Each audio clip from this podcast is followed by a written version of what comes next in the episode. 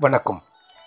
தினம்பர திருக்குறள் அதிகாரம் ஐம்பத்தி நான்கு பொச்சாவாமை குரலின் ஐநூற்றி முப்பத்தி ஆறு இழுக்காமை யார்மாட்டு என்றும் வழுக்காமை வாயின் அகுது ஒப்பது இல்.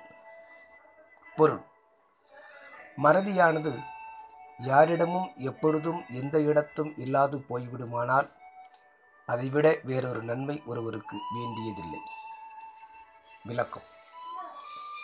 இடனறிந்து காலமறிந்து செயலறிந்து ஒருவன் மறதியின்றி செய்வானாகில் எல்லாவிதமான செல்வமும் தானே வந்து அடையும். மறதியின்மையே எல்லா நன்மைகளையும் தரும் என்பது கருத்து. நன்றி.